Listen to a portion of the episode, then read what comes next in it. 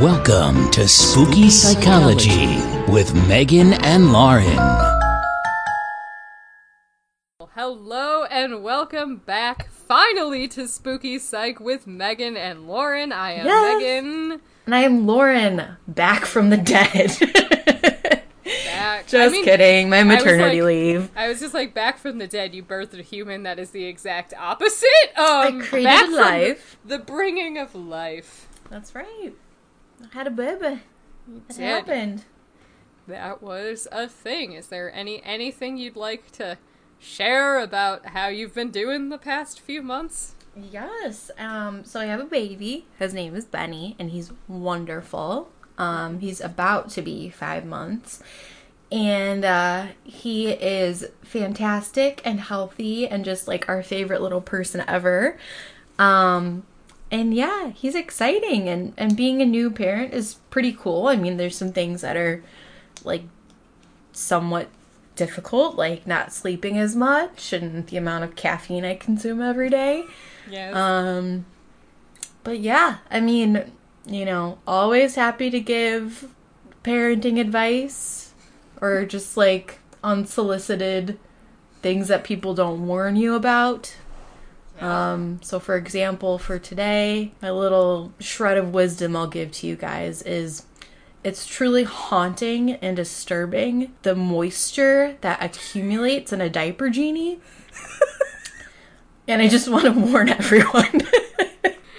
Thank you for that beautiful, beautiful nugget. Um, maybe at some point, I really think that we have to do an episode on the psychology of pregnancy and childbirth and what this Oh, experience please. actually does to you.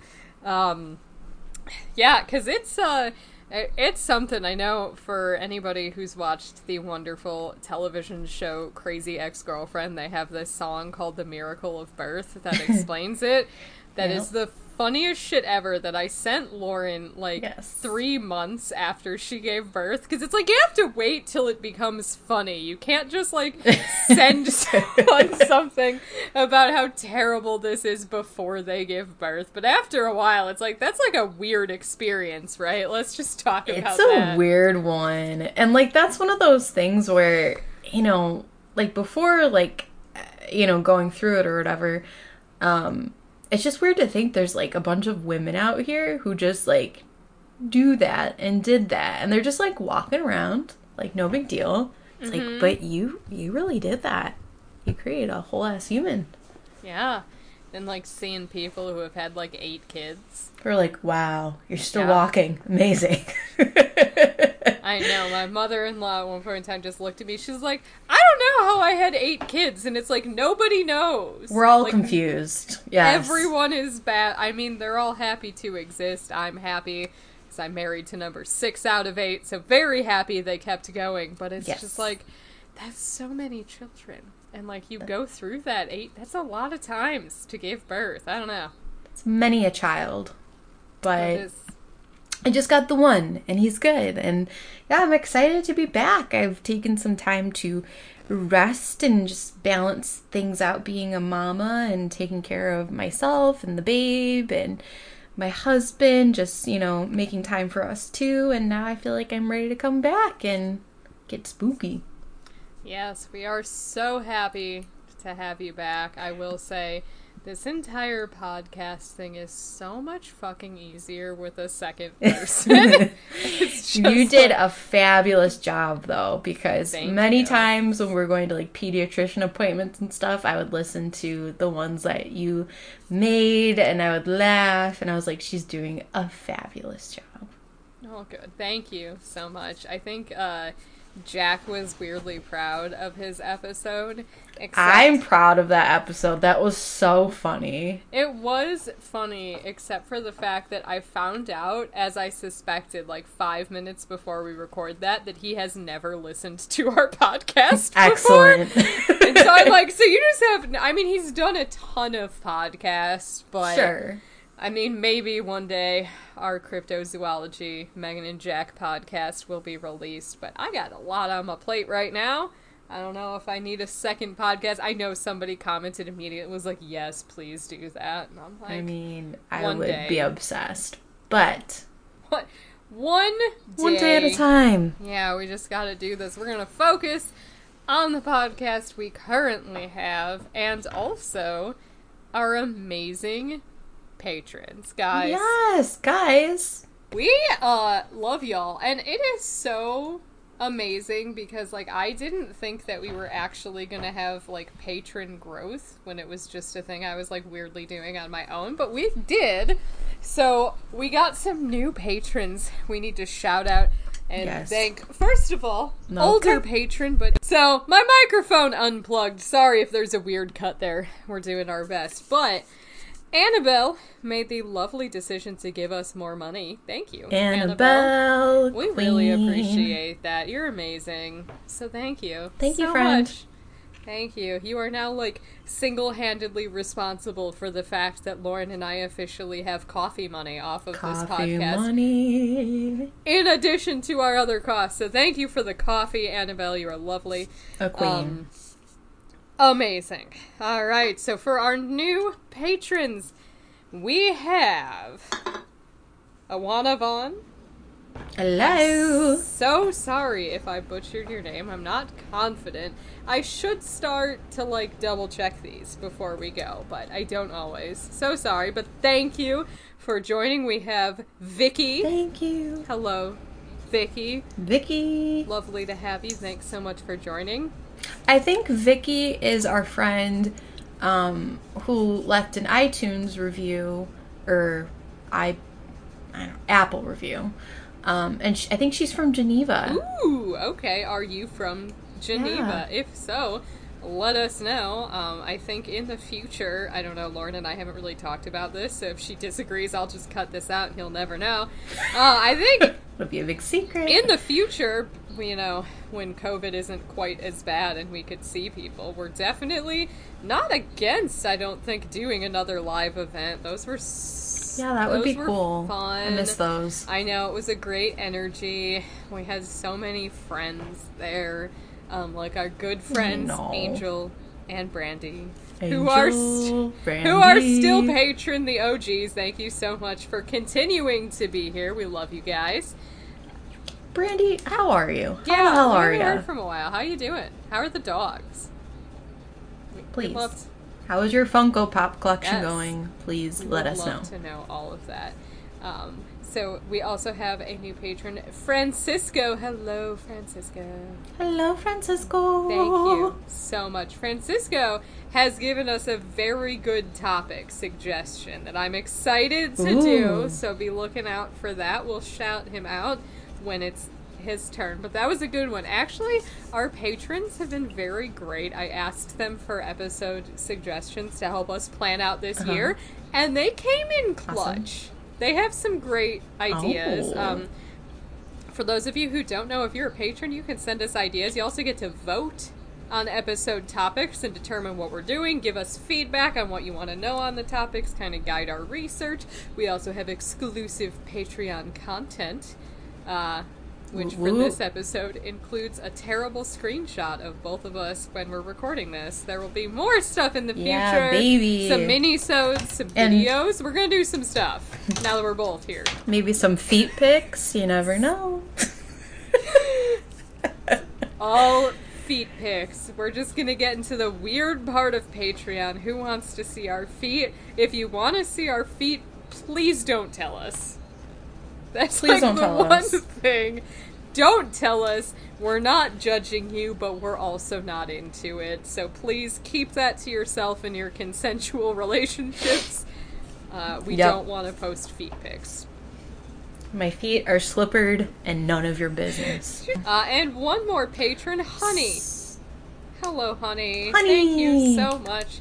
Um, I think those are all of our newer patrons. I am so sorry if anyone did not get a shout out. I think we got everyone. If you didn't, please let us know if you've never gotten an episode shout out.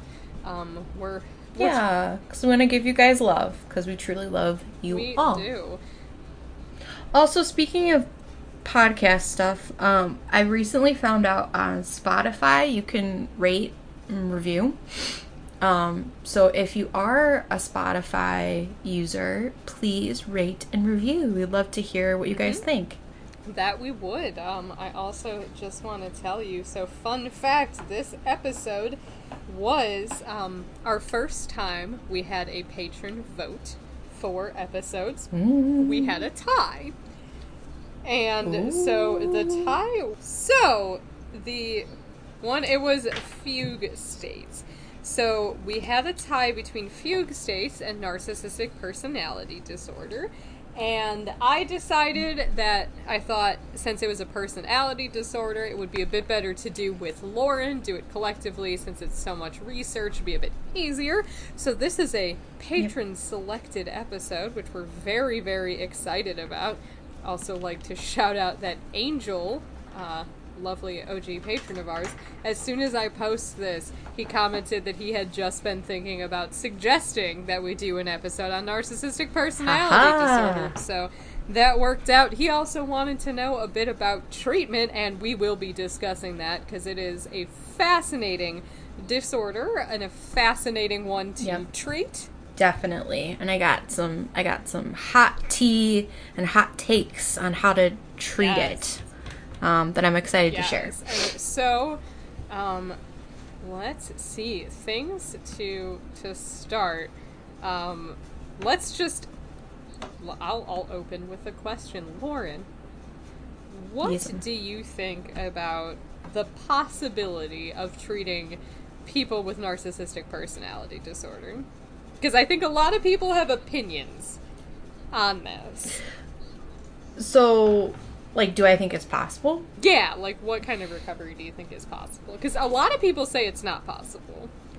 So, I think it's possible to reduce symptoms. I think it's possible to learn better communication skills, transparency.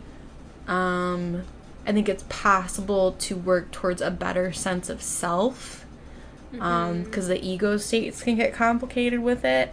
I don't think you can 100% be cured. I think there's exciting research, and I'm going to share it with you guys.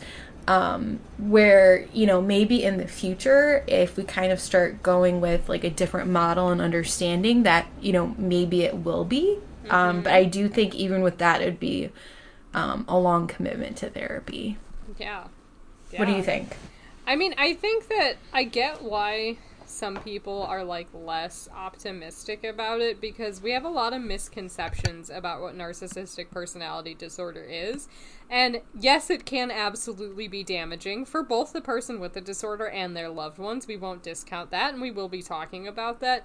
But it can look a lot of different ways, and so I think it's not fair to kind of say, like, oh, everyone can get treated or no one can get treated.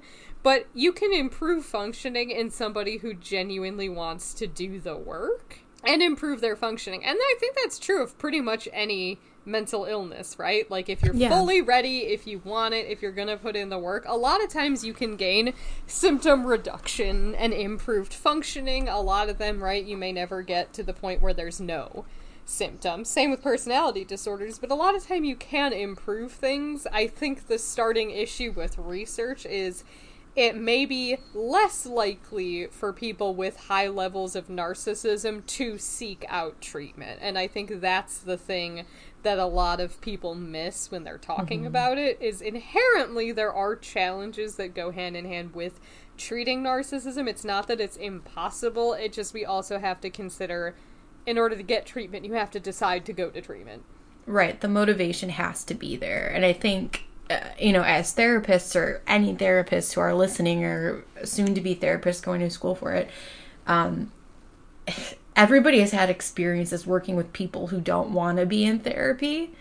Um, and they're kind of forced to be in therapy for one reason or another. And it is so hard to work with them because they don't want to be there. And, you know, whether it's a personality disorder like any sort of problem, if they don't want to be there, then it's just the therapist doing work. And sometimes we're just spinning our wheels. right? And I'd like to point out, like, I think when we talk about people who are in therapy that don't want to be in therapy, we think a lot about, like, court mandated therapy, which is a piece of it, but the population that I have seen the most in Mm-hmm. therapy that don't actually want to be there are people whose parents are making them go, Yep. or their partners say if they don't get therapy, they're going to leave them. Yep. And so there's a lot of that like gray area where like they sign the paperwork and they're technically agreeing to be there, uh, but it wasn't that idea. Also, I'm just gonna throw this out there as someone who works with a lot of kids. If you are taking your child to therapy, please tell them that you're taking them to therapy before they actually get there because the amount of times that I have had kids that think that they're going to the dentist Oh god. or like to get a well child visit or a shot and then you have to like spend 45 minutes explaining what it is please tell your children what medical things they're going to before they go i don't know why that's a common theme but Well, that's that's different. give them a heads up tell them who they're going to see it makes it go a little easier oh boy. Yeah. No, I agree. That would be helpful. yeah All right. So let's get into it. do it. Um all right. So of course, we're going to start with that DSM definition of what it is according to Yes. the DSM. Um so narcissistic personality disorder is one of several types of personality disorders. So there's many different types. Um, often they kind of cluster together, but we'll kind of get more into that as we go. Um, so it's a mental condition in which people have an inflated sense of their own importance, a deep need for excessive attention and admiration, troubled relationships, and a lack of empathy for others. But behind the mask of extreme confidence lies, lies a fragile self esteem that's vulnerable to the slightest criticism. A narcissistic personality disorder causes problems in many areas of life, such as relationships, work, school, or financial affairs. And again, just to circle back to what Megan was saying, um, many times those will be the reasons that bring people in to therapy um, if it's impacting their relationships, um, if they can't get along with people at work or keep getting fired, they can't, um, they're not doing well school or financially. Um, you know, these are all different reasons they may show up in your office. Um, people with narcissistic personality disorder may be generally unhappy and disappointed when they're not given special favors or admiration they believe they deserve. And they may find their relationships unfulfilling, and others may not enjoy being around them.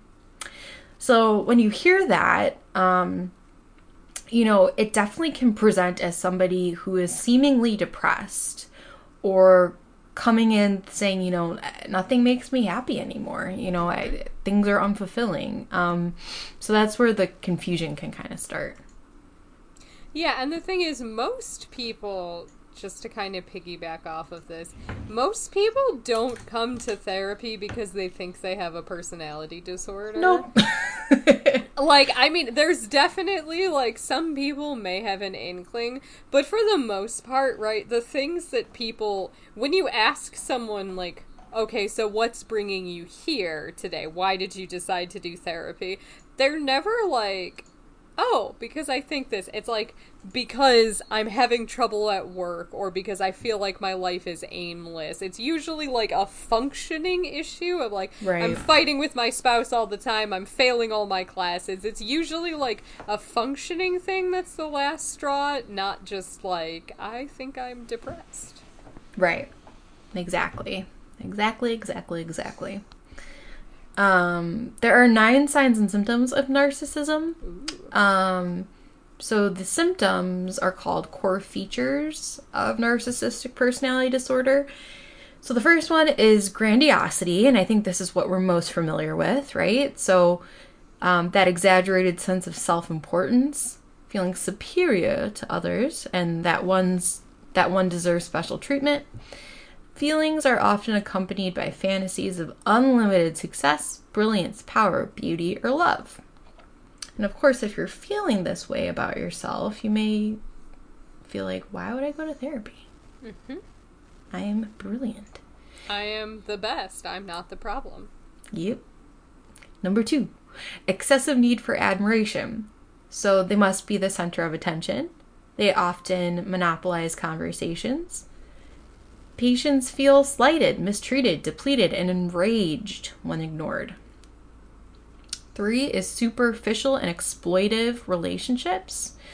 So, relationships are based on surface attributes and not the unique qualities of others. People are only valued to the extent they are viewed as beneficial. So, the whole thought of, you know, what can this person do for me? Mm-hmm. The fourth is lack of empathy. So, severely limited or totally lacking ability to care about the emotional needs or experiences of others, even loved ones. Mm-hmm. Five is identity disturbance. So, sense of self is highly superficial, extremely rigid, and often fragile. Self stability depends on maintaining the view that one is exceptional. Grandiose sense of self is easily threatened, and patients retreat from or deny realities that cha- that challenge grandiosity. Mm-hmm. Six is difficulty with attachment and dependency so relies on feedback from the environment. Relationships only exist to shore up positive self image. Interactions are superficial, and intimacy is avoided. Seven, chronic feelings of emptiness and boredom. When attention and praise are not available, patients feel empty, bored, depressed, or restless. Mm-hmm. Eight is um, vulnerability to life transitions. Um, so they may have difficulty maintaining reality based personal and professional goals over time. They may have compromises required by school, work, jobs, and relationships that may feel unbearable. For young adults, they may have a failure to launch.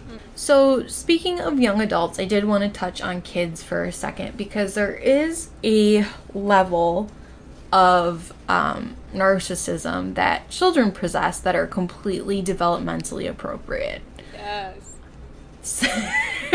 I knew you'd appreciate this, Megan. Let's talk about your narcissistic baby, Lauren. Let's do it. It's all about him. Yes. And he knows it. He knows it.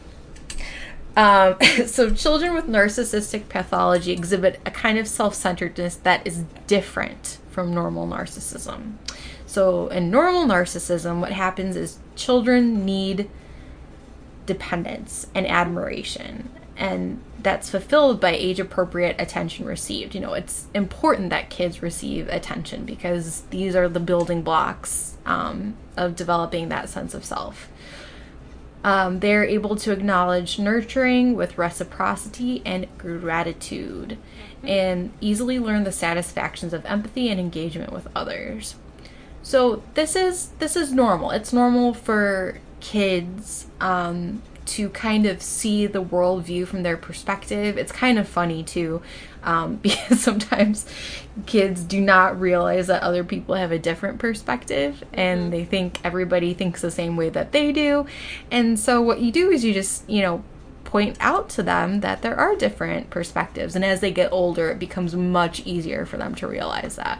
Yes, this is actually one of the most interesting things about working with younger children and interviewing children when I was a forensic interviewer. And this is something not a lot of people think about. But younger children literally do not know that you don't know everything that they know.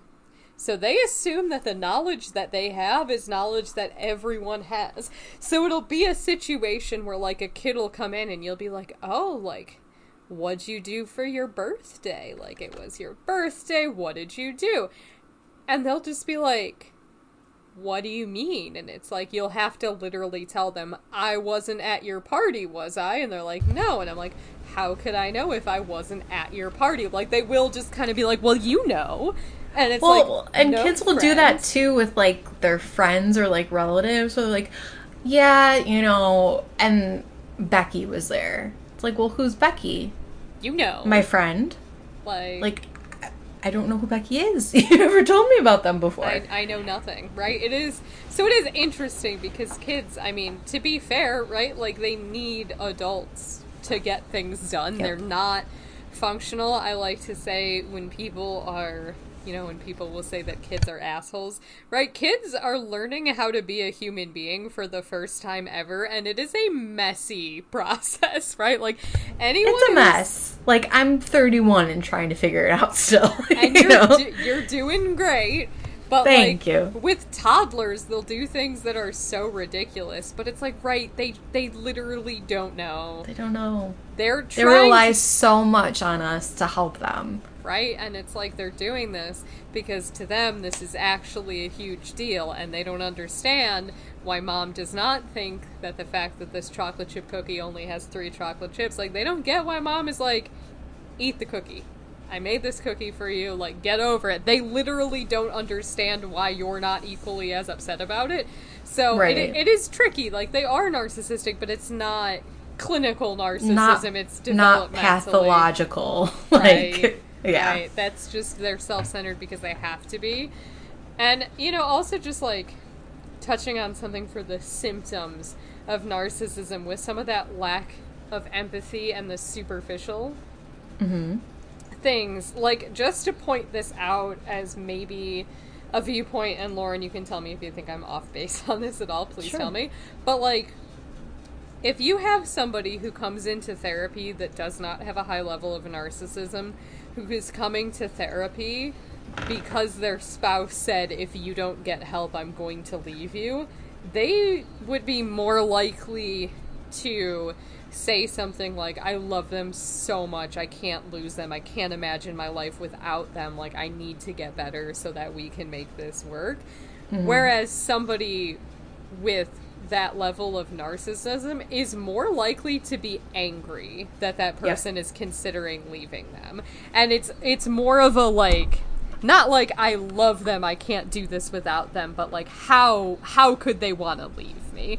Why would they leave me? Why do i have to be the one to get help to fix this? Like it's just it would Right. present and not saying everyone like not that like a person who's not a narcissist may not be mad given the set of circumstances. Like, of course, some people are more angry, but I think you're just less likely to hear about, like, how close that relationship is, and more mm-hmm. likely to hear about things like what they're gonna leave me and they're not gonna they're gonna keep the house and i have to get a different house or like like i'm gonna have to take care of the kids now by myself like mm-hmm. less about the personal relationship and more about like the structural difficulty of leaving or like how dare they because that Right. would Like be the very like me me me me me. Like all about me. Yes, yes Think about how this is impacting me, how much my life is changing, all of that. Mm-hmm. Mm-hmm. So, um so yeah, and and the other part too, like as we're going through this, like there are people that for sure meet criteria for narcissistic personality disorder. And then there's also such a thing as just having some narcissistic traits. So you may not fully have the disorder, but maybe you've adapted some traits based on relationships that you've been in um, that were unhealthy. Or, you know, maybe you grew up with a narcissistic parent and you kind of took on some of their qualities. That's very much possible. And just dealing with like individual traits, that is super treatable. Mm-hmm. Right, and the thing is, there are actually, I'll touch on this a bit more later, there are some benefits to having some level of narcissism for a lot mm-hmm. of people. It can be a beneficial trait in small doses. And the thing, remember, like, the difference between a trait and a personality disorder is if somebody has this disorder, this is like the trait that dominates every other part of their personality and every Right. part of their life. This is the main thing. It's not just like, oh, he can be like a bit narcissistic at times. It's like in all interactions all the time, this person is always narcissistic. Right, exactly. Or, oh, only in um, romantic relationships does this person become, you know, really selfish. Okay, then that's more of like a trait than Yeah. actual disorder. All right. So, um, I know a lot of people wonder about causes of narcissism. Um, and I definitely want to get into that because there are a few different viewpoints with it. Um, so it's not known what causes narcissistic personality disorder um, definitively. But with personality development and other mental health disorders, the cause of narcissistic personality disorder is likely complex. So, narcissistic personality disorder may be linked to environment, so mismatches in parent child relationships with either excessive adoration or excessive criticism that is poorly attuned to a child's experience. So, growing up in an environment where maybe one parent, you know, praises you, is very kind to you, very sweet to you, um, thinks you're the best thing in the world, and then having another parent who's super critical, um, you know, thinking about how that could impact a child um, and what, you know, defense mechanisms they may need to develop. The next one is childhood trauma. Trauma always rearing its ugly head, causing these things. Trauma is just listed as a cause of every mental. They're like always like maybe trauma, Maybe trauma too. maybe trauma. Well, we'll sprinkle a trauma. Um, so, such as physical, sexual, and verbal abuse, um, this can be linked to narcissistic personality disorder.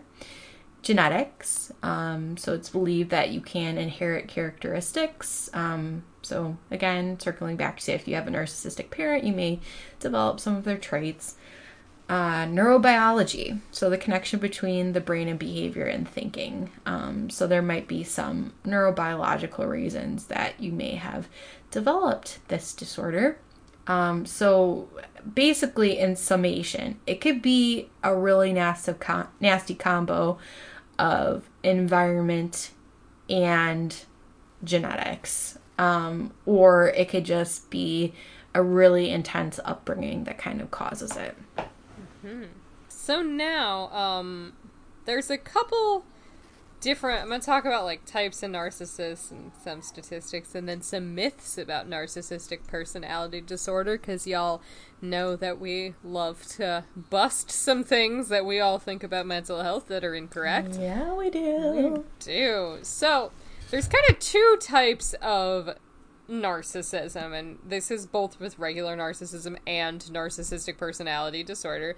So, there's the grandiose or overt narcissism, and then vulnerable or covert narcissism. So, you know, grandiose narcissism is marked by extroversion, self confidence, attention seeking, and aggression, whereas vulnerable narcissism is characterized by introversion, high sensitivity, negative emotions, and the need for constant reassurance. So, a theme of all forms of the narcissistic personality disorder is self enhancement, that your beliefs and thoughts set you apart from other people. And that's the thing is I think we tend to think of people with narcissistic personality disorder as like super aggressive and abusive, but some people with it are just like super sad and attention seeking, so it can look a lot of different ways. And I think it's also, you know, pointing out that the term narcissist is really like culturally intense and can totally be overused sometimes. I think, especially if you listen to uh, other podcasts, not to throw podcasts under the bus as a medium, but right, how many times do you hear somebody being like, "Oh, they're such a fucking narcissist just because they killed someone," right? Like murder is bad.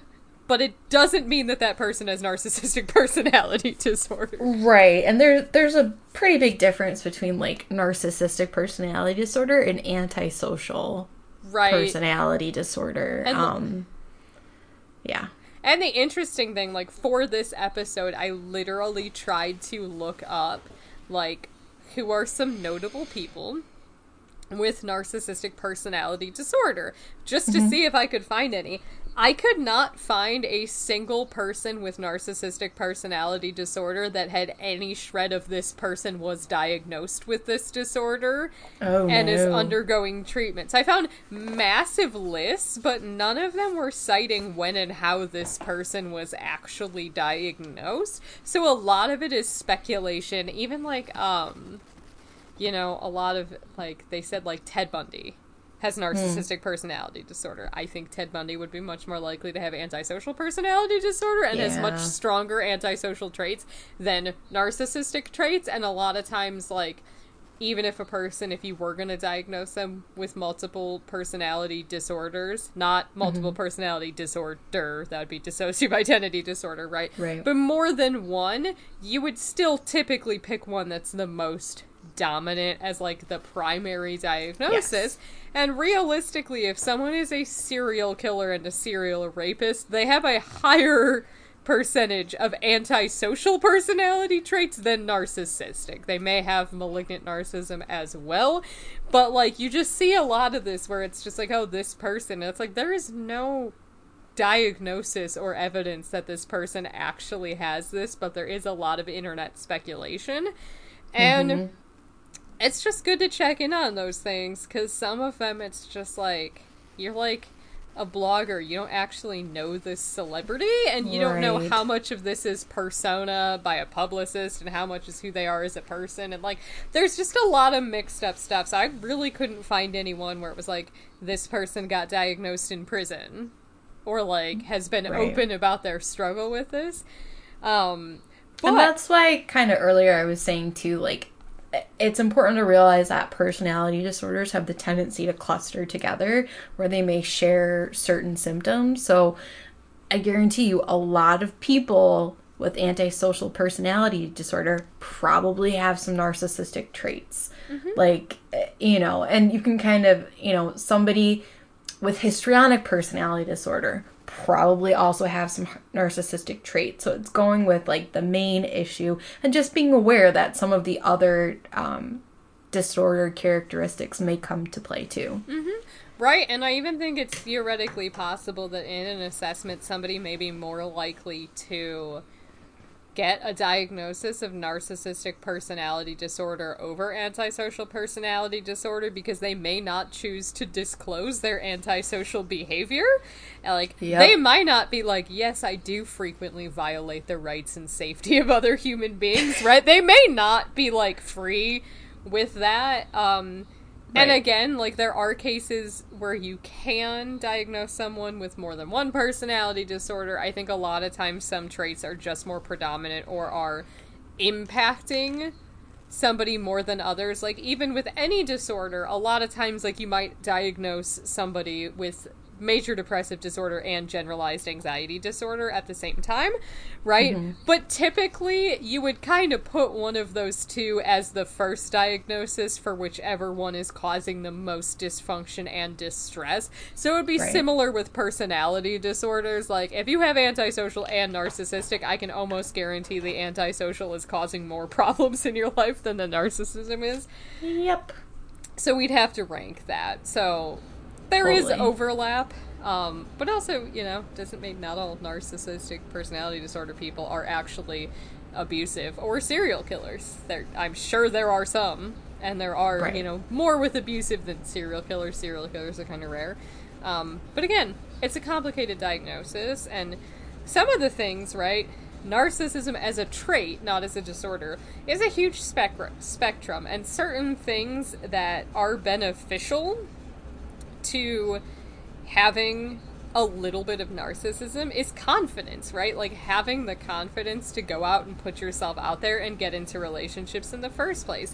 Like mm-hmm. you may be more likely if you have a little hint of narcissism to go and like explore more and travel and take more risks and get more life experiences than somebody who doesn't have that level of confidence. But like all disorders, and this is a little like asterisk, it's not listed in the DSM. I've argued with people in this because it's not listed per diagnosis. But if you read the front of the manual in the how to use this manual in the DSM, it's not a mental a diagnosable mental disorder if it's not impairing your daily life Right. there has to be impairment. I know somebody was saying that like bulimia doesn't have to have impairment. I'm like everything in the DSM has to have impairment in your life or it's not a disorder. Just like having like a health problem, you know, for example, like even my chronic pain condition, joint hypermobility syndrome, right? You can have hypermobile joints and not have any problems. If you don't Right. have problems, you don't have the syndrome. If you do have problems, you do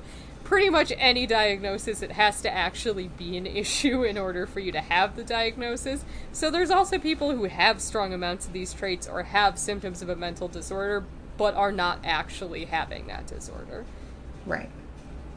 So, um, estimations of how common narcissistic personality disorder it depends um, rates range between 1 and 5% of the population lauren i believe your stats were saying 5 so on the higher end um, keep in mind prevalence is not an exact science it's an estimation based on research it's not like right. they're and what people are willing to share, admit. yeah Um, So, somewhere in there, uh, and it's more frequently manifested amongst men and younger people. So now, there is some myths. So we got seven myths about narcissistic personality disorder. Myth number one is that they're all extremely self confident. That's oh. not actually true. Um, like I said, there's kind of two main points, and for a lot of people behind, even if they do have the facade of confidence, even if they are more grandiose, a lot of times it's there is a you know a really really insecure person behind all of it. Um, right. That's a big old defense mechanism. Yeah, managing their self doubt, staving off feelings of shame and self hatred. Um, so that's the thing, right? There are absolutely some people with NPD that are super confident and genuinely believe that they're the greatest human being that ever lived. There's also people who think that because they're trying to avoid admitting how sad they actually are and they're trying to prove to themselves that they are that great. So Right. it's not, it doesn't always look like that. Um, then there's all narcissists intend to hurt those close to them. Um, which a lot of them actually don't know how much harm their action is causing. It's not necessarily that they're trying to hurt other people, they are Right. trying to get their own needs met. And a lot of times, the needs of others are collateral damage in that, right? Like, because they do lack that empathy. So they are not empathetic to other people's feelings. They are more focused on benefits for themselves, which means that other people can and do get hurt. Um, Right. I would also say that, you know, this is not to diminish, like I said. A lot of people have been abused by people with narcissistic personality disorder. That is a very real thing. There is a very real problem. Um, And I'm sure there are also some people with narcissistic personality disorder who just purposefully stay out of relationships and just don't engage that much. Um, or who, you know, don't do anything particularly harmful to other people in their relationships. I just like to point out, like, not everyone who is uh, has narcissistic personality disorder is abusive and it's Right. often not intentional it's genuinely that they don't care enough to realize what they're doing and that sounds so mean but like they just lack that empathy and they're so fixated They haven't worked it. that like a muscle. It'd be Yeah. like if you didn't like work like your biceps the majority of your life, like you wouldn't be able to use them very well. right like they're just not quite there um their goal Well, let me ask you this, Megan. This is kind of like a hot take, and if you feel like it's weird, we can always delete it. But um, do you feel like people who have narcissistic traits and physically abuse their partners, do you feel like that's more antisocial personality disorder or narcissism? I don't know. Because Okay. I think it's really hard to pinpoint at what time physical abuse constitutes as antisocial personality disorder. Right. Um, because it, it it is an antisocial behavior. Like physical Right. abuse is a huge problem. I think that I don't think it would have to be antisocial. I think it can fall under narcissism because if you're, you know, that level of anger and lashing out at that person for challenging you could very Mm-hmm. so maybe well be more of the intention or the reason behind it.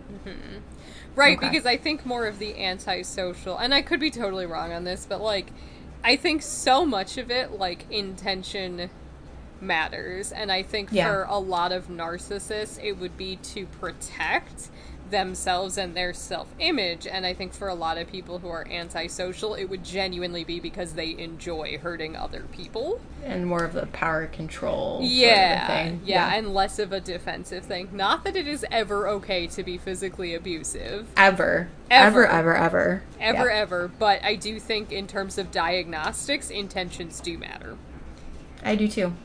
Because that's the thing, and it got me like thinking about it is that So unfortunately, during my maternity leave, I got a TikTok. Um, Oh no. so I, I started watching, you know, videos, and it was nice because it was one of those things where like I'd be up at 3 a.m., you know, feeding Benny, and I needed like something to watch so I Right. wouldn't like pass out while I'm feeding him. Um, so those were nice because it's like little videos, and like I stumbled on this whole thing where it's like narc talk. Where it's like narcissistic TikTok, where they talk about like all these people who've had relationships with people um, who seemingly have narcissistic personality disorder. But I've honestly like watched some where I've wondered like I don't know, this may be bigger than just narcissistic personality disorder. This could totally fall under antisocial.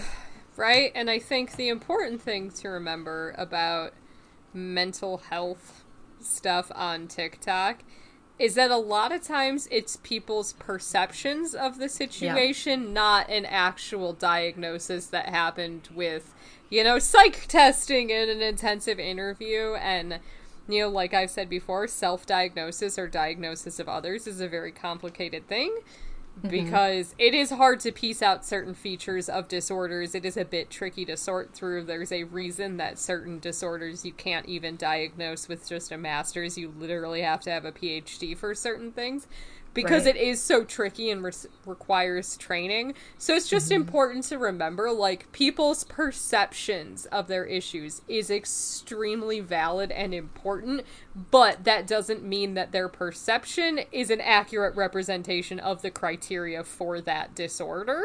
And so it's just important to keep that lens in mind. Um, Right. And if you see something, you know, for example, like on TikTok, where you're like, wow, like this story really resonates with me, or it sounds like an ex that I had, like bring that up to your therapist. Be like, hey, I watched this and it reminded me of X, Y, and Z. And your therapist will be able to help you navigate it as opposed to, you know, uh, diagnosing somebody with something or spreading around misinformation that may not be totally accurate. Right, and at the same time, a lot of times in those situations, the part that matters is your response and how hurt you are, not actually what diagnostic criteria the person Exactly. meets. Like, the diagnosis, I think, can be helpful in understanding, but. But Ye- like some people can just be like assholes and you know, and they just abuse other people Yeah. and that's it. Yeah. Right? You can be an awful human being and not meet the criteria of anything and just like generally like have problematic behavior that is so unique it doesn't actually meet anything. That's possible. Um Possible. So this this myth is probably one of them that I hear the most, which I love that they put they're all sexually immoral, which I think is such an ambiguous term because sexual morality like really Like, depends on who you're asking. That's a very individual decision. Really what they are going with in the explanation is that they're unfaithful and that they Oh. cheat on their partners. Um, which again, some do, some don't. I think that's the same of people with literally any mental disorder. Some people Mm-hmm. will cheat, some people will not. And you know, right for that, like there are I could see from a narcissistic point of view, some narcissists would be very validated by a committed monogamous sexual relationship because that other person is like you are the sole fulfiller of their sexual desires, which for some narcissists would be like extremely validating that they are that great. Some narcissists may be more interested in having sexual relations with as many people as possible to prove that they are in fact desirable. I think it so depends on how they actually see things. So it is entirely possible that somebody with narcissistic personality disorder could be faithful to their spouse for like 50 years. It is possible Yeah. for it to happen. Um, that they're all master manipulators. It's So interesting. So I mm-hmm. some are, some are not. They're saying like there are a few who are really good at long-term planning and mm-hmm. manipulating, but they say most people with this disorder are more similar to children who are learning by trial and error to figure out what they want. Yeah. Right? Which I could see that. again, this is the thing with like regular childhood narcissism, mm-hmm. right? Like they just don't know what's going to work. And they're focused on getting what they want, not how some of these things are terrible ideas, which is an Mm-hmm. important reframe. And a lot of people would be the same, right? They are trying to get what they want, and they will try multiple different strategies and see what works. It may or may not And be a how you react to it. plan, right? Um, That's why, you know, being on the other end of it, of people that I've worked with where they were victims of abuse from a person who did have narcissistic personality disorder, the best thing you can do with them is just, you know, not respond, have a neutral response, because then they can't figure out, like, how they're to get whatever they want yeah, accomplished. And this uh, writer said that if you have your own firm boundaries, pay attention to what is actually going on, don't doubt your own judgment, you're pretty likely to figure out that they're trying to manipulate you and see what happens. Um, that's not to like discount anybody who has been taken advantage of by somebody with narcissistic personality disorder. Boundaries are incredibly difficult to figure out, and the vast majority of us were not raised to set healthy boundaries. Um, So, this is a thing a lot of us are trying to learn. So, like, don't beat yourself up too much if this has happened to you. But I think we have that perception that it's like they're like an evil genius, and it's like they're just very No. focused on a goal, and they'll just keep trying things until something works. Okay. So, we have all narcissists are predators. Right?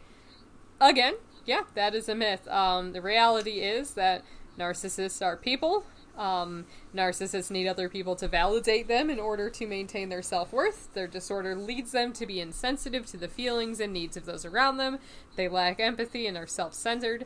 It's the combination of need and insensitivity and self centeredness that often leads people to be selfish and single minded in pursuit of what they want that doesn't mean that they're necessarily setting out to hurt someone specifically or looking for victims. Some might, some might not. Um, similar that they're evil.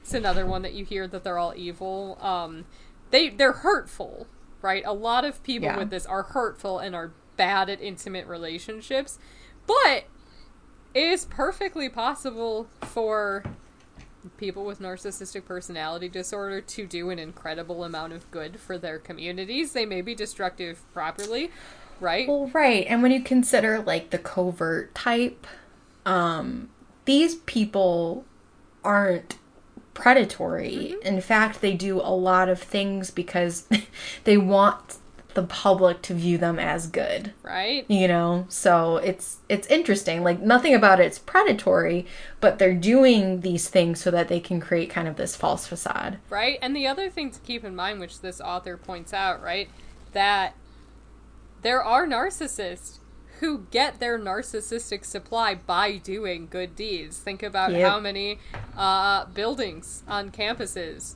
are named after people who donated millions of dollars to that thing right? Like there are there are probably lots of people with narcissistic personality disorder who are well loved in their community because they're constantly like look how great i am. I just donated all of this money to this charity. I'm on mm-hmm. 47 charity boards. I work tirelessly which can also fill that narcissistic need to be important. Right. Okay, rolling through, and that they're all charming, right? That you think that they're all gonna be like so charming and amazing. So slick. Cause, again, we think of them as super manipulative, but as I love. I'm just gonna directly quote the author on this because I love this Okay. sentence. The reality is that while some narcissists can be superficially charming when you first meet them, others are quite boring and annoying. Excellent. Just like, wow, we're taking them down, right? There are charming ones who are good at telling stories that look really good, like those fascinating stories to make a good impression. Which also, I mm-hmm. would like to point out, it is perfectly normal to know which of your life stories sound the best when you first meet people, and like it's. It's normal to have a go-to icebreaker story that's amusing. That's not like a personality disorder thing. But a lot of times for those people, the charm wears thin because you keep hearing those same stories all the time and realize they have absolutely no interest in you whatsoever and are just constantly telling these stories that make them look good. Um, yep. yeah. Like, Oh, this is one. This is one of the author's clients. This is a direct quote. I thought that I was so special to him because he sent me beautiful cards for my birthday and many other occasions. But then I was at his house, opened a drawer looking for a pen. I found stacks of the exact same cards that he had been sending me. He was sending them to everyone, right? Like, and that's the thing. Where like you you think of them as like these people, and they can make you feel special but a lot of times you'll realize that that special stuff is how they treat everyone because they want everyone to think that they're special so that you think that the narcissist is special, right? Like they do that yeah. special treatment Gives to everyone. the attention that they seek. Right? And it, it is interesting. Um, and so this is the author's takeaway, which says punchline Narcissists are neither superheroes nor villains. They are troubled, very self centered people with low emotional empathy, a host of other narcissistic issues, and are preoccupied with supporting their shaky self esteem. Unfortunately, their narcissistic flaws interfere with them having mutually satisfying relationships with other people. Right. Right? And I think that's the thing where people kind of get where it's just like, they're so terrible and in reality they're usually very bad at intimate personal relationships and I think that might be like the thing that we like highlight and underline when it comes to like narcissistic personality disorder is these are folks that are just not good at intimate relationships. Yes. And that's just like a fact. That's not a judgment. It's not anything. It's just it is incredibly hard for them to navigate. Mm-hmm. Yeah, and all of those myths they were that was written by Elinor Greenberg Berg. She's a PhD. She's a therapy cool. trainer who specializes in teaching the diagnosis and treatment of borderline narcissistic and schizoid disorders. All important. That's awesome. Yeah. Um, and the thing is, with narcissists, they can do good for the community. They can be really good coworkers. Mm-hmm. They could be like enjoyable people to be around in certain situations, but you are unlikely to enjoy being their spouse yeah, that would be hard. Best friend, even, right? They're just not good at those really close relationships. But I also think, you know, we don't I wanna... mean, they could be really good at certain jobs. I feel like, you know, certain jobs, like somebody with this disorder, they would, like, excel at, you know? Right? Like anything with public speaking. Yep. They'd be great at. Similar to actually, uh, people with antisocial personality disorder tend to be very, very good at high level business jobs. Yeah, um, like the CEOs. Mm-hmm. Because they are very capable of making decisions that are for the best of the business that will be harmful to a lot of people because they don't actually care, right? They don't have that right. empathy where it's like, we're going to have to fire this many people. They're like, this will get do this much for the company. Like, very log. Uh, I don't know if logical is the right word, but very just like yeah, they're able to put emotions completely aside. Right, and and that's the thing is like we don't want to do a disservice to the victims of people, but we also don't want to say that everybody with this disorder is an awful person because that's just not true. Right, and the thing I always try to explain to people too is that if you are somebody who grew up with terrible trauma, and this was the way that you survived your trauma and the defense mechanism that worked best for you to help you survive. That doesn't make you a bad person. And especially if you're trying your best, you know, by going to therapy or just being like very honest about your feelings and, and what you're doing and, and things like that, that makes all the difference in the world. Mm-hmm. Absolutely. And the thing is, anyone can get better. Anyone yep. who truly wants to, right? You may not be able to cure, you may not right. be able to completely get rid of things, but anybody can see some improvement in symptom presentation and functioning. That's exactly right. Completely agree. Um, something that I was taking a peek at too is just the different types of inventories that are out there or assessments uh, for narcissistic personality disorder. Um, one I wanted to share, just because I, I always like looking at these because I think it's interesting. Um, the one I took a peek at was the Narcissistic Personality Inventory. Um, this is used pretty often. And I just wanted to read some items that are on the inventory that typically will suggest um, a greater likelihood of narcissistic personality disorder. Um, so just a few items that I saw on here was um, I see myself as a good leader. I will be a success. People always seem to recognize my authority. I have a natural talent for influencing people. I'm assertive. I like to have authority over other people. I rarely depend on anyone else to get things done. I like to take responsibility for making decisions. I am more capable than other people. I can live my life in any way I want to. Um, I wish somebody would someday write my biography. Oh. Yep. Uh, modesty doesn't become me. I'm just trying to imagine somebody just dead ass making the statement, modesty doesn't become me, and like what my reaction to that would be. That's just. Or, or this one. I get upset when people don't notice how I look when I go out in public. Ooh, okay. Mm-hmm. Mm-hmm. Mm-hmm. So, oh, here's a good one. If I ruled the world, it would be a much better place. Mm, Yep. interesting. So, just you know, and and some of like the first markers that I was kind of sharing with you guys.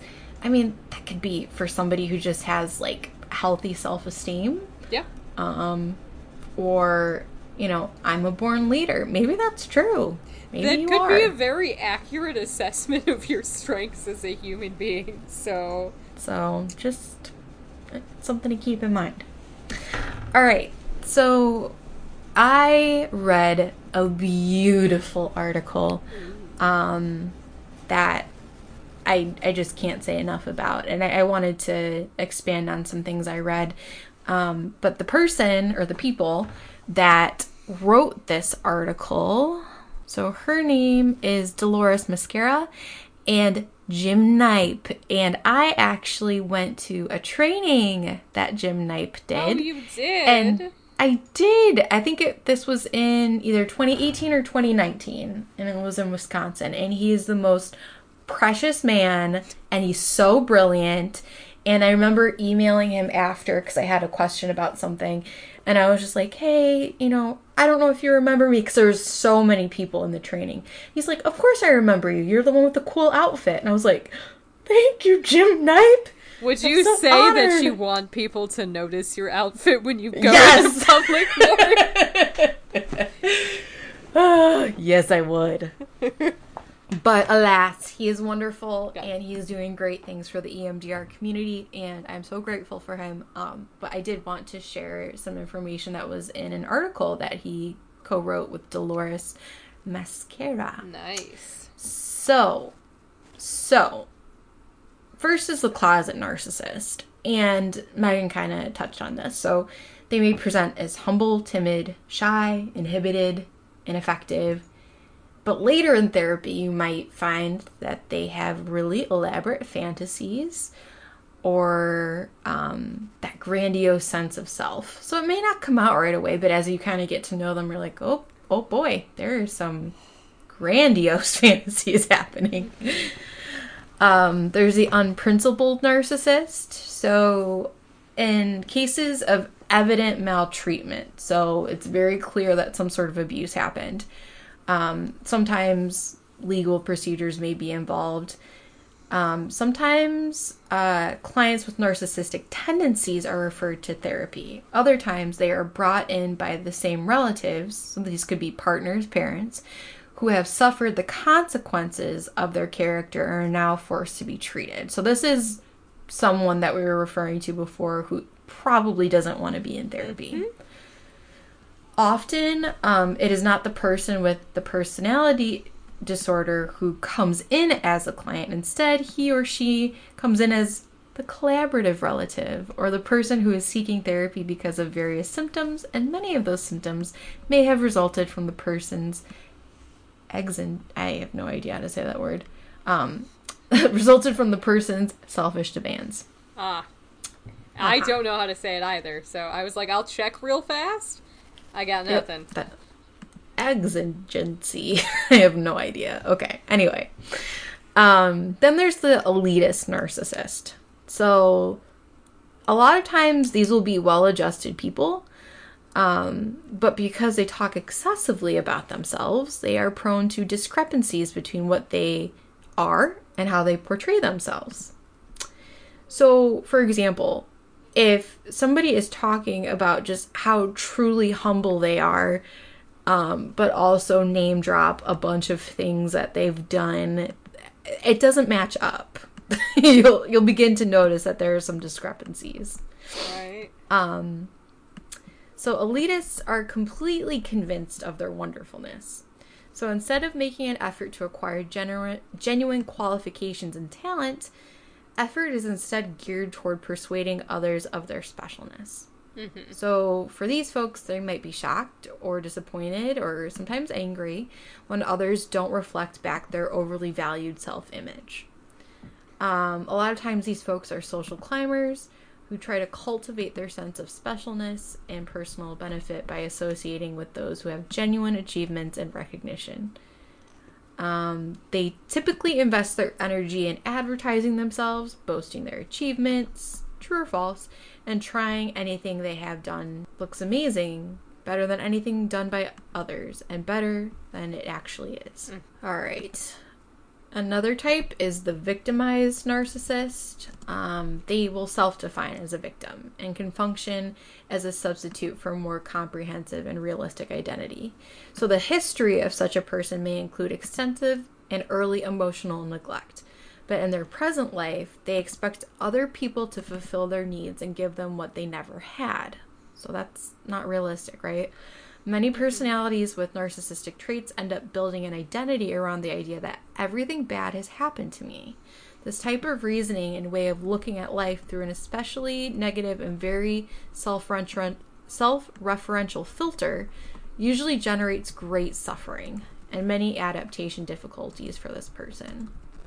So, you know, again, uh, for this person, they have, may have had an incredibly rough childhood but they haven't been able to adapt from that um, and just kind of continue on with this belief that you know everything bad has happened to me. Um, the person's feeling of have been a victim is in a sense accurate in regard to childhood maltreatment but the sense of victimization is misapplied to many present situations resulting in rep- repeated negative responses from others. So the narcissistic piece of this is that there's a sense of entitlement. I have been treated badly in the past, so today I deserve special treatment. In this way, the pattern repeats itself. The victim identity paradoxically leads to re victimization because the client can only continue to perform this role that feels familiar and essential for psychological survival through abusive relationships. Mm-hmm. So they tend to keep putting themselves, unfortunately, in these roles um, that ends up victimizing themselves. Yeah. Okay, my favorite. I've absolutely worked with this before. The yes but client. Um, some clients may present themselves with apparently low self esteem and depression, which usually mobilizes attention and care from others. However, this attention and care never seems to be enough. It is like they need something more, something they cannot find and could end up fulfilling them. These people ask for help, demand treatment, and come to appointments but present a strong ambivalence towards being helped and tend to do the opposite of the proposals they initially seem to accept. There's so this is such a thin line between narcissism and malingering. Yes, totally. Totally. And I I guarantee you you know, you've probably worked with this up before at some point, but just like that whole, you know, okay, why don't we try this and this and this and this? Uh, yeah, I don't think that's gonna work because of this and this. this. Okay, well, why don't we try this? Well, why don't we try this? Like, that's literally what it. Or just like. the phrase said a hundred percent seriously: coping skills don't work for me. Mm. As in all coping skills, as in of the millions of coping skills out there, none of them could possibly work on you. Which is not true. There's something that'll work for everyone, but I have heard that multiple times. Like, none of them work. And I'm like, have you tried all of them? Yep. It's very, very interesting. Yeah. Um, yeah, so, so they're saying that, um, they have great difficulty in assuming their responsibility or focusing on what happens or what depends on them. Sometimes they present a passive aggressive style, moving others to do things for them, to finally make those people feel ineffective because nothing is ever good enough. Hmm. All right, another type, the tireless caretaker. So some clients are focused on achieving approval from others and are very vulnerable to criticism. All their behaviors are desi- designed to show others an image of an extremely good person, quote unquote. They seem to live for others and do not understand why others do not give back. Although they seem to enjoy pleasing others, they actually expect something in return, but have difficulties recognizing this and experience resentment and anger when the chosen ones do not respond as expected. They mm-hmm. can construct an elaborate facade of goodness and are confused when they encounter negative reactions from others. There may be a kind of grandiosity in their assumption of responsibility for the feelings and behaviors of everyone around them. So, this subtype can be a source of traumatization for their children, who will often describe them in adulthood as quote unquote wonderful parents, although they may feel confused and guilty about having resentment towards these self sacrificing but self centered parents. Because when you think about it, like when you genuinely want to do something for somebody, you're not expecting anything back, right? Um, so, you know, you could donate to a school anonymously and not have your name on a building. You know what I mean? Like there's different ways to think about it. Right, and the thing is, there's a difference between like posting about a good deed that you've done to raise awareness. But the thing mm-hmm. is, like, I mean, I'll even I'm I'm really not trying to just be like I'm great, but you know what I mean? Like, literally, how many times have you like po- given money to a like GoFundMe and you just post like, "Hey, if anyone's looking for a good cause, this is good," without being like, "I donated this amount of money." I'm so right. Like most people will just be like, "Oh, this is a great charity." Yep. Consider donating. Like, even if people are like, "Oh, how much did you give?" I'm trying to do that. You might tell them, but a lot of people don't lead with how much money they gave or what they got in exchange for giving the money. Most people will lead with the charity and what benefit they do for society. Right. Exactly. Or, you know, there is this thing, and it's so problematic for so many reasons. But there was this period of time where people would go to other countries to help, like, impoverished communities. And they would take pictures with the impoverished children hmm to put on their Facebooks, whatever. So that in and of itself is narcissistic. Yes. Because it's saying, look at me and look at all the good I'm doing, posing with these children. And it, it's so problematic for so many reasons. Yeah, one of the big things there is interesting research coming out, particularly people who are going and visiting and volunteering um, at orphanages, which mm-hmm. seems like a nice thing, but without realizing that a lot of time what you're doing to the kids is you're going into a child's life and loving on them for a week and then leaving them. And then if you think about how many people go and go to the orphanages and spend time with those kids and then leave them, you might be repeatedly re-traumatizing a child with abandonment issues. So I think a lot of people do have good intentions when they do stuff like that, Right, but, like think about the commitment you're making, you know, where it's just like, am I going to be volunteering consistently for a long period of time as to not disrupt their or attachment? do I have an important skill that is valuable to them that only I can do? Like, if you're bringing medical care or you're doing something specific, um, if not, you can absolutely do many wonderful things to help without coming in and, you know, causing some issues. So, you know, just throwing that out there. Food for thought. Think about think about what you benefit you're giving the children and think about any consequences then make your decision this okay so just like an idea of different things with what treatment goals could actually be so the recommendation i know lauren will talk about a different one um, but a lot of times like npd will be you know talk therapy and our good old friend cognitive behavioral therapy, which can be used for most things and is almost always a recommended treatment. Let's be real. Yep. Um, so, but some ideas of the kind of goals for a person with narcissistic personality disorder would be learning to relate better with other people to increase enjoyment and intimacy in relationships, understanding the causes of emotions and why you're doing these things. Um, with more specific goals, too, you know, accept and maintain real personal relationships and collaboration with coworkers. Recognize and accept your actual competence and potential so that you can tolerate criticism or failure. Increase your understanding and regulation of your feelings. Tolerate the impact of issues related to your self esteem, and realize your desire for unattainable goals and ideal conditions, and just gain an acceptance of the life that you have and what you can reasonably accomplish. So, a lot of times, I'd like to point out that literally none of those goals actually listed having a successful romantic relationship.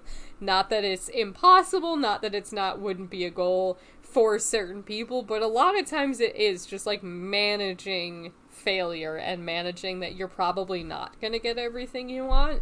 Which, I mean, literally everybody, every human being has to you know, at some point in time acknowledge that you're not going to get 100% of the things you want out of life, that that's just not going to totally. happen, and you're not going to handle things personally or perfectly, and like realizing, like, I'm a flawed human being and that's okay, and I'll just focus on what I actually can do.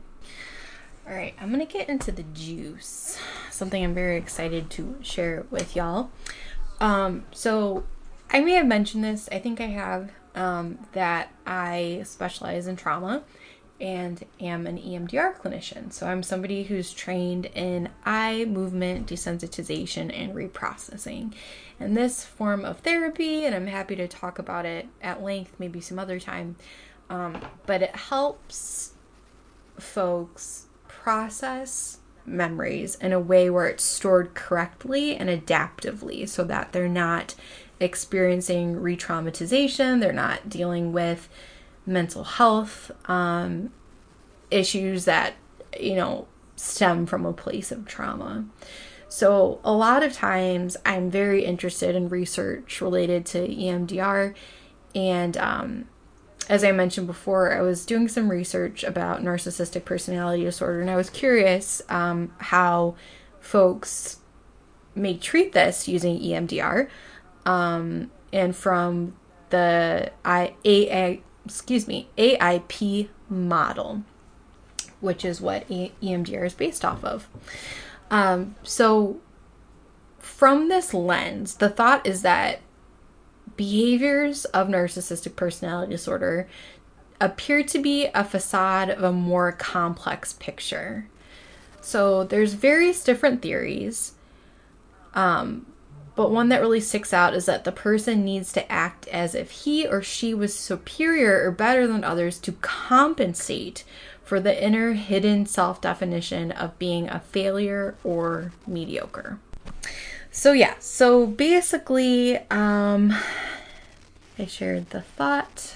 Okay, so along with personal characteristics in the clinical picture, um, so the things that we talked about before that might diagnose you with this disorder, there's often a lack of empathy for the feelings and desires of others. Mm-hmm. So, the theory behind this is that it stems from a deficiency in object perception. So, an issue with fully perceiving the reality that others have separate needs, perceptions, attitudes, and so forth.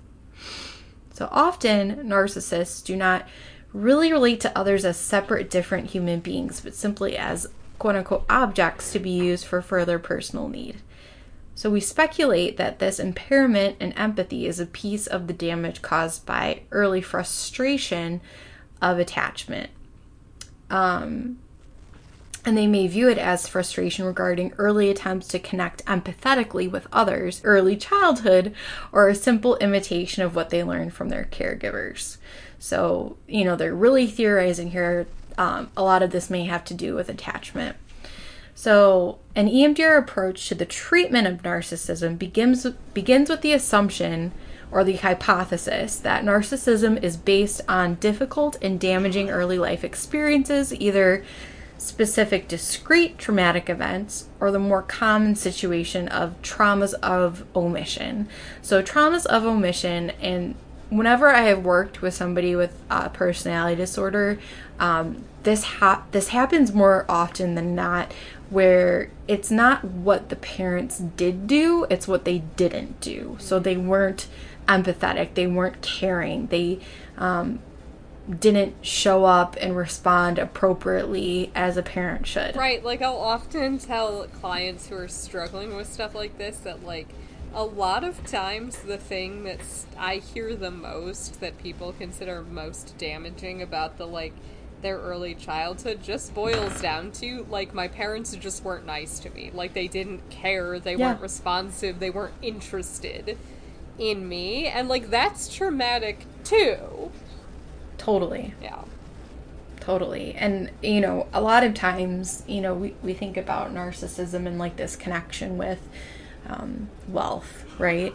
And so a lot of times in some of these wealthier families, um, what happens is they, the kids get to see their children or get to see their parents so infrequently and when they do their parents are not emotionally connecting with them they're on their electronic devices they're managing businesses they're doing x y and z mm-hmm. and therefore what happens is this internal struggle of how do i get my parent to notice me or show me affection or show me attention? Right, and a lot of times you might see behaviors like the parents will dote on the children and be super interactive and loving at a charity event or in public. Right.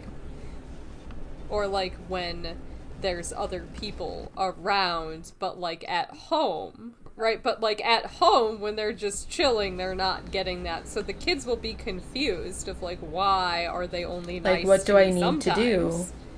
Right. Yeah, that's exactly right. And it's it's hard for them and a lot of times they're not shown how to it was never mirrored for them like how do I show like empathy and support for other people? It was never shown to me. Um so that's kind of what they're getting at here. Um so if we're using that as the hypothesis, we're assuming that an individual with narcissism, trauma of both kinds, has had an influence not in only creating dysfunctionally stored memories of disturbing events, but also trauma based dysfunctionally stored elements, such as psychological defenses and often dissociation. Um, so they def- define dissociation as lack of full conscious access between separately functioning self states or memory networks. An easier way to think about this is um, you know, we all dissociate to some degree. A lot of us can relate to this by, you know, if you're like driving to the grocery store and you get there and you're like, wow, like I barely even remember the car ride getting here. That's an example of, you know, regular dissociation. Maybe you're processing something and you aren't being fully present with your physical surroundings. Um, works the same way for trauma, um, just a little bit differently. So, most people would be distressed to some degree if they appeared awkward or flawed in the eyes of other people. But for a narcissistic individual, the distress is probably amplified because it is at a loss of important defense.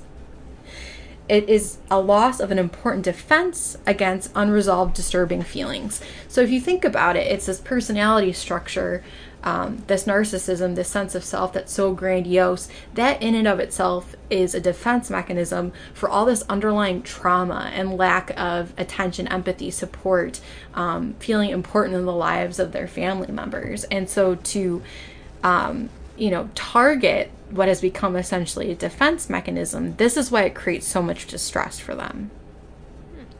So, um, an individual may learn as a child that I must appear intelligent and impressive to other people at all times to earn my parents' love. Then, even a minor lapse in appearing intelligent may bring up the feelings of emotional abandonment that occurred in the original dysfunctional relationship with the parents. Thus, the individual is constrained to look impressive at all times to maintain this defense and avoid a reactivation of these early childhood feelings of abandonment, abandonment and unlovableness. And I feel like that's pretty easy to understand, like, you know, when it's explained in that way, that this is all defense mechanism stuff. Um, because they don't want to relive those abandonment feelings from when they were younger. So the goal of treatment, so if you, you know, this person is doing EMDR, is investment in an overly positive image of self of sense of self can dominate a person's sense of self or can simply be a state of mind that arises to varying degrees in certain specific circumstances, whether the investment is large or small. So, whether they really want to be there or they just kind of want to be there, um, there can gradually be a shift in therapy from emotional investment and the false sense of self to being comfortable with simply being one's real self. So, what happens is through therapy, the illusion is given up and there is a trade off for this loss an increased sense of groundedness and coherence within the self, as well as an opening for real connections with other people, is what the goal of treatment um, would look like. So a person can come to accept, I'm not wonderful, and actually that's okay. And it is a relief to know that I'm not terrible. It's okay for me to just be who I am. And that would be the goal of therapy. So, consistent with this approach, an EMDR therapist might suggest that targeting um, events that contain more accessible disturbance and those that the client can easily identify as negative and personally problematic might be the first step. Um, so they might start with reprocessing a recent narcissistic injury. So an example of that might be an event that severely undermined the client's distorted and overly positive false sense of self um, it'll be easy for them to target and think of and reprocess and experience some relief. Um, and it would help reduce any feelings of humiliation, helplessness, anger, or any other negative affect. And then the next part of treatment would be targeting initial positive events that created self idealization. So, this is the part that's more tricky, and you need buy in from your clients to want this to happen. Mm-hmm. So, once the client is able to begin having this type of felt insight, the door may open to going back and specifically targeting the positive events that created the self idealization in the first place. So, what this means is specifically targeting the positive affect associated with those events. So, an example of this that they talked about is memories of being indulged by a parent in present day situations where the individual satisfies an obsessive need. So, to gain the parent's admiration in today's world, or a time when the client was able to win the admiration of other people. Typically, as these instance, instances are targeted, the defensive purpose of self idealization will become clear. That is, the overly positive self concept was a way of shifting away from or not feeling the emotional pain of neglectful or traumatic events. So it's starting to target these situations that, um, you know, definitely fill their ego and fulfill this defense mechanism. But what we're doing is we are reducing that feel good part of it, that connection, and the reason why they keep doing it over and over and over again. So, for example, if they want everyone to think they're incredibly intelligent, and that's the way that they um, were able to get their parents to pay attention to them and feel loved and not abandoned, you know, that has become the obsession as an adult is I need everyone to think I'm intelligent. Maybe this pushed them to become like a doctor, for example, um, and have, you know, incredible uh, credentials. So, a memory that might be stored for them is, you know, getting their doctorate degree, let's say, and that's stored positively. Well, after much treatment, and again, this like doesn't happen like right away what they then can do with their therapist is kind of dismantle this and be like, okay, was getting the doctorate really, you know, a high achievement for you where you felt really good about yourself? Or were you more interested in the reactions of your family members, um, how society perceived you in that moment, in kind of helping them reduce um, that defense mechanism so that it can be more adaptive in their present life. That makes sense. Yeah. So I was like, damn, okay. Mm-hmm.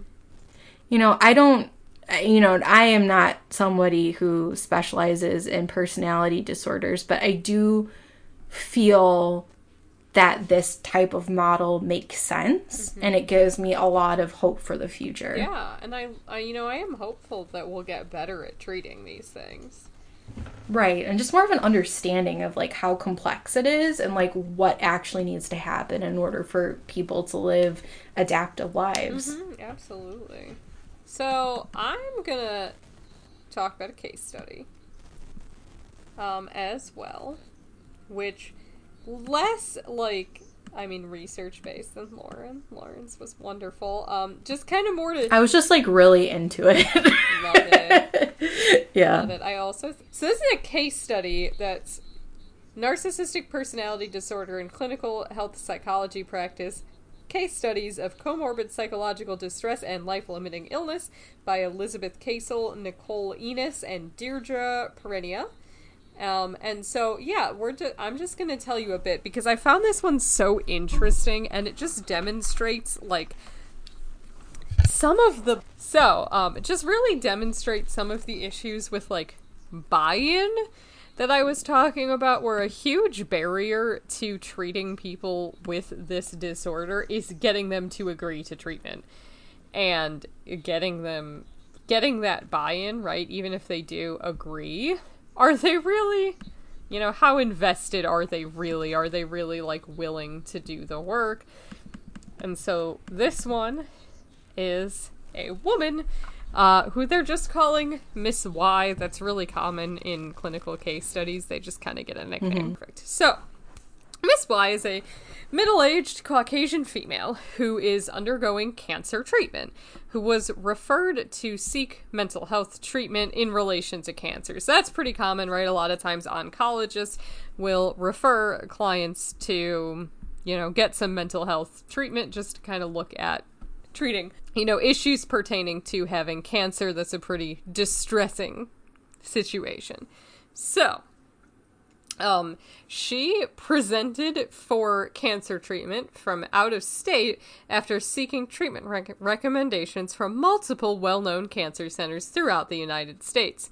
She was counseled by each facility that seeking multiple opinions would delay treatment and result in disease advancement and shortened survival. Um, one center declined to treat her as they believe that she did not seem able to engage in a collaborative relationship with medical team members. So she finally came to this facility to treatment. She caught, sought medical care for vague or minor symptoms from every department in their medical center. So this is a larger medical center with a mental health component. So she's going to different departments for like weird or minor symptoms to see lots of different doctors.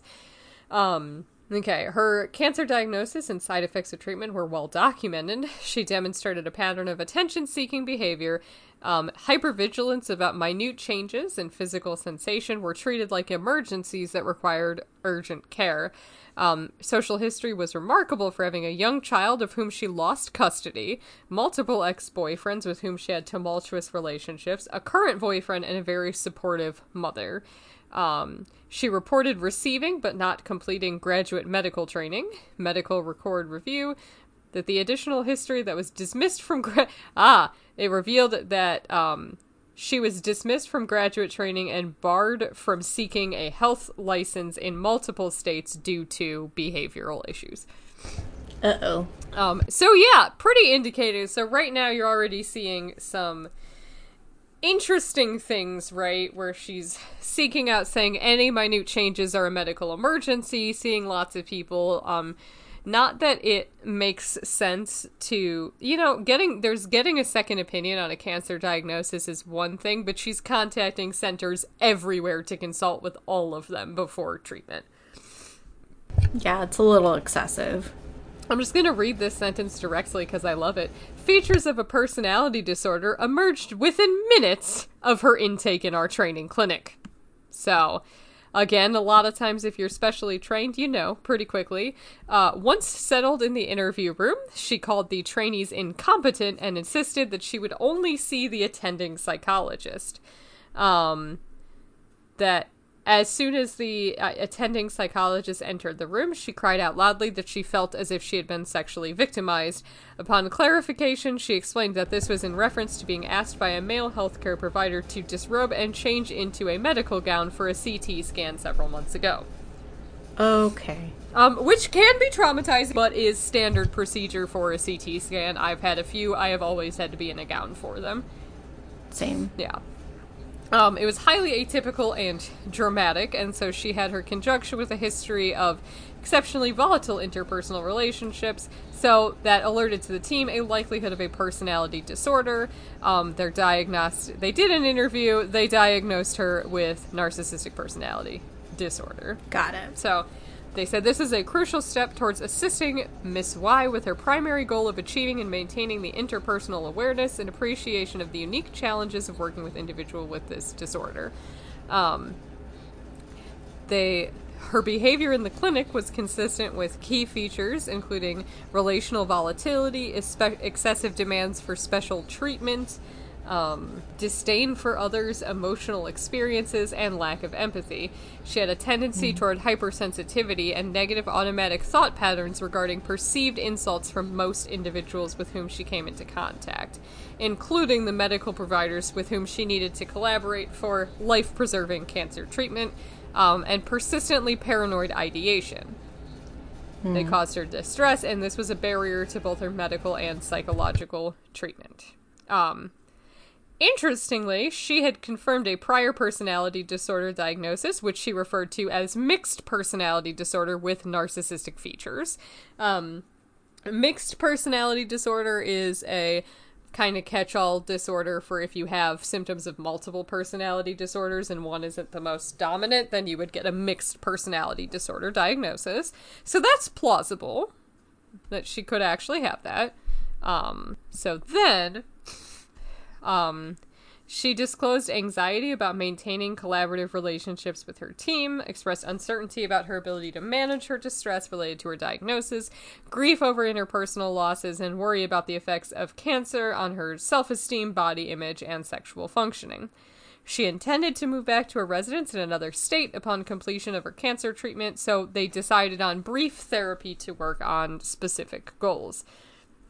Um, the goal was so the main goal of treatment was to increase her capacity for distress tolerance so she could complete the intensive cancer treatment. A secondary goal was to provide her with positive psychotherapy experience in order to assist her getting long term psychological help when she was home. She attended four 30 minute CBT sessions. Um, she achieved her goal of managing distress in a manner that allowed her to complete cancer treatments, um, but they were unable to address many of the significant things. So, uh, pointing out a couple difficulties in her treatment, and I would like to make it clear that these appointment these issues occurred over four appointments, probably five with an assessment, and then only four sessions. Which Lauren can attest to. Four is a pretty low amount of sessions. Very low. Four is like, but makes sense since she was out of state and they were just trying to treat her to get her through her intensive cancer treatment. Yeah, I think the out of state piece matters. That does, right? So she stated had uh, significant self-aggrandized statements, frequently telling the staff that I know I'm brilliant. I know more about all of these doctors about my cancer treatment. Um, her exaggerated self worth was evident in her perception or belief as herself as highly sexually desirable to both men and women, especially those of high status. She reported a history of engaging in sexualized discourse and sexual relationships with healthcare providers and other professionals with whom she was under contract, as well as a history of being sexually victimized and harassed by such individuals with pending litigation. Um, so that that is an interesting one. I'd like to point out that your doctor should never be having sex with you. Ever. Ever. Ever, right? Um I guess unless you live in a very small town and you're in an existing romantic relationship with the only doctor available to see and you have to see them with emergencies, I there could be exceptions, but for the most part no, your doctors are not supposed to sleep with you. Uh not a thing. So that is interesting. Of course, we don't know what was going on there. We're not going to speculate on this, but it is interesting that she was talking about this. Um, during treatment, she would call at her appointment time to indicate that she would be 30 minutes late. Then her appointment was rescheduled. She would arrive 30 minutes late to that appointment. A little passive aggressive. A little passive aggressive, right? She declined to re- receive services from pre doctoral trainees due to their incompetence and expected that she would receive services solely from the attending psychologist whose credentials she was asking about. Um, She agreed to be treated by a postdoctoral trainee for therapy, repeatedly advised her therapist that she found her care in the clinic unsatisfactory due to the department being weak. Um, she also asked for special treatment from her cancer treatment team. Um, she demanded to receive cancer treatment on a federal holiday when the cancer center was closed. Um, and she would call the oncology on call service to obtain after hours consultation about minor non urgent concerns such as losing several tenths of a pound of weight. Okay. I mean, people with cancer undergoing cancer treatment, a gr- rapid weight loss can be a problem, but like losing two tenths of a Yeah. pound is like normal fluctuation for most people. Most people wouldn't even notice that.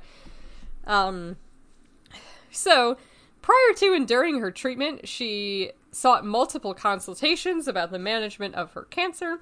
She reported that several previous medical providers had discharged her from care due to inappropriate behavior and an inability to form collaborative working relationships. She reported feeling abandoned by these providers and described them as incompetent. She also noted that she filed complaints against them with state medical boards. At our facility, she was insistent on receiving a new, highly specialized, and difficult to access cancer treatment. However, the oncology team did not recommend that treatment for her, which she questioned and viewed as incompetence. When the therapist responded to her suicidal ideation by conducting a risk assessment, she stated that it was a waste of time and an indicator that the therapist was incompetent. Interesting. Uh, which, by the way, if y'all mention suicidal ideation, we have to do a risk assessment. Like always. and if any mention of child abuse happens, we have to report yeah, it. like that's not that is a sign of competency that they did that. Um, so they said that the therapist was able to navigate these conflicts in a way that maintained the therapeutic relationship. However, she continued to criticize the therapist and emphasize her dissatisfaction with the care. She was observed to experience difficulties with emotion regulation and distress tolerance. She described the possibility of not receiving the most specialized cancer treatment as the biggest regret of her life. She indicated that routine clinical situations, such as being asked to wear a hospital gown, were traumatic and sexually violating. Her affect was intense and dramatic and out of proportion to the events experienced. Her high level of distress prompted her to engage in excessive healthcare utilization and to expect that her concerns would be addressed immediately and fully. While undergoing medical treatment, she was experienced by clinical support staff on one occasion as aggressive and threatening. Outside of the relationships, like eh, she had a long history of volatile relationships with romantic partners, employers, and attorneys. Fascinated by the attorneys. Wish we knew more about that. All right, and so okay, she also had difficulty maintaining appropriate interpersonal boundaries in professional relationships. In particular, her rigidly held beliefs regarding the inferiority of a wide variety of groups of individuals turned her ability to form respectful relationships with diverse employers and healthcare providers. During her second therapy session, she openly stated that the therapist's country of origin and accent were problematic for her, relating that she had received substandard healthcare from individuals born outside the United States. The therapist used this opportunity to explore with Miss Y how observing firm prescribed boundaries with her healthcare providers could enhance her outcomes. She also expressed a number of distorted beliefs about herself, her world, and her future. Her inflated self concept did not appear to be grounded within objective academic, employment, or interpersonal histories. She had held many negative expectations of others based on individuals from socioeconomic, educational, and demographic backgrounds, just a lot of assumptions.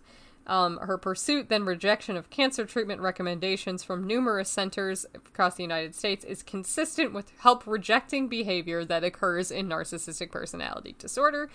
However, once she decided to receive care at that facility, she was observed to be adherent to her treatment recommendations and actively engage in her own care.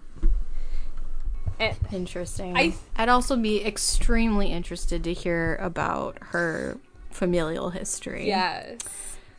Yes. I want to know so much more about that. And I think, you know, again, like in that case, like she's not being particularly violent. She's not being, you know, all that necessarily abusive per se. But you also have to imagine, like, the treatment challenges of working with somebody who is constantly showing up an hour late to appointments, who's telling you that you're not good enough to treat her, but is still going to treatment with you regularly, but saying, like, oh, well, you're incompetent because you tried to do this. You're terrible. And the amount of time spent addressing how terrible you are is actively taking away from treatment time.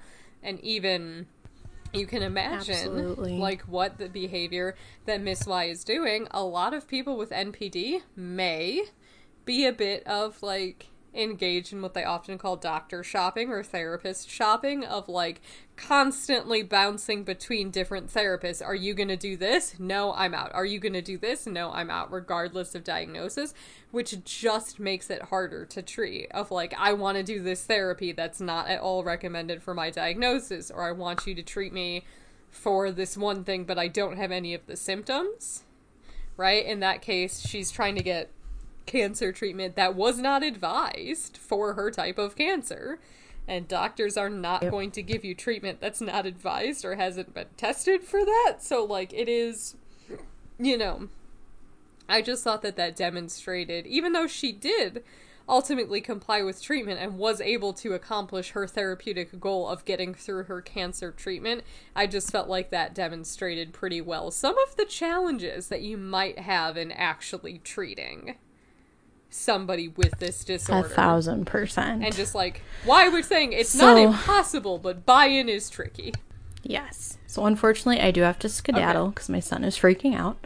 Um, so thank you. Thank you. And thank you for welcoming me back. Yes. And thanks for getting spooky. Thanks for getting spooky.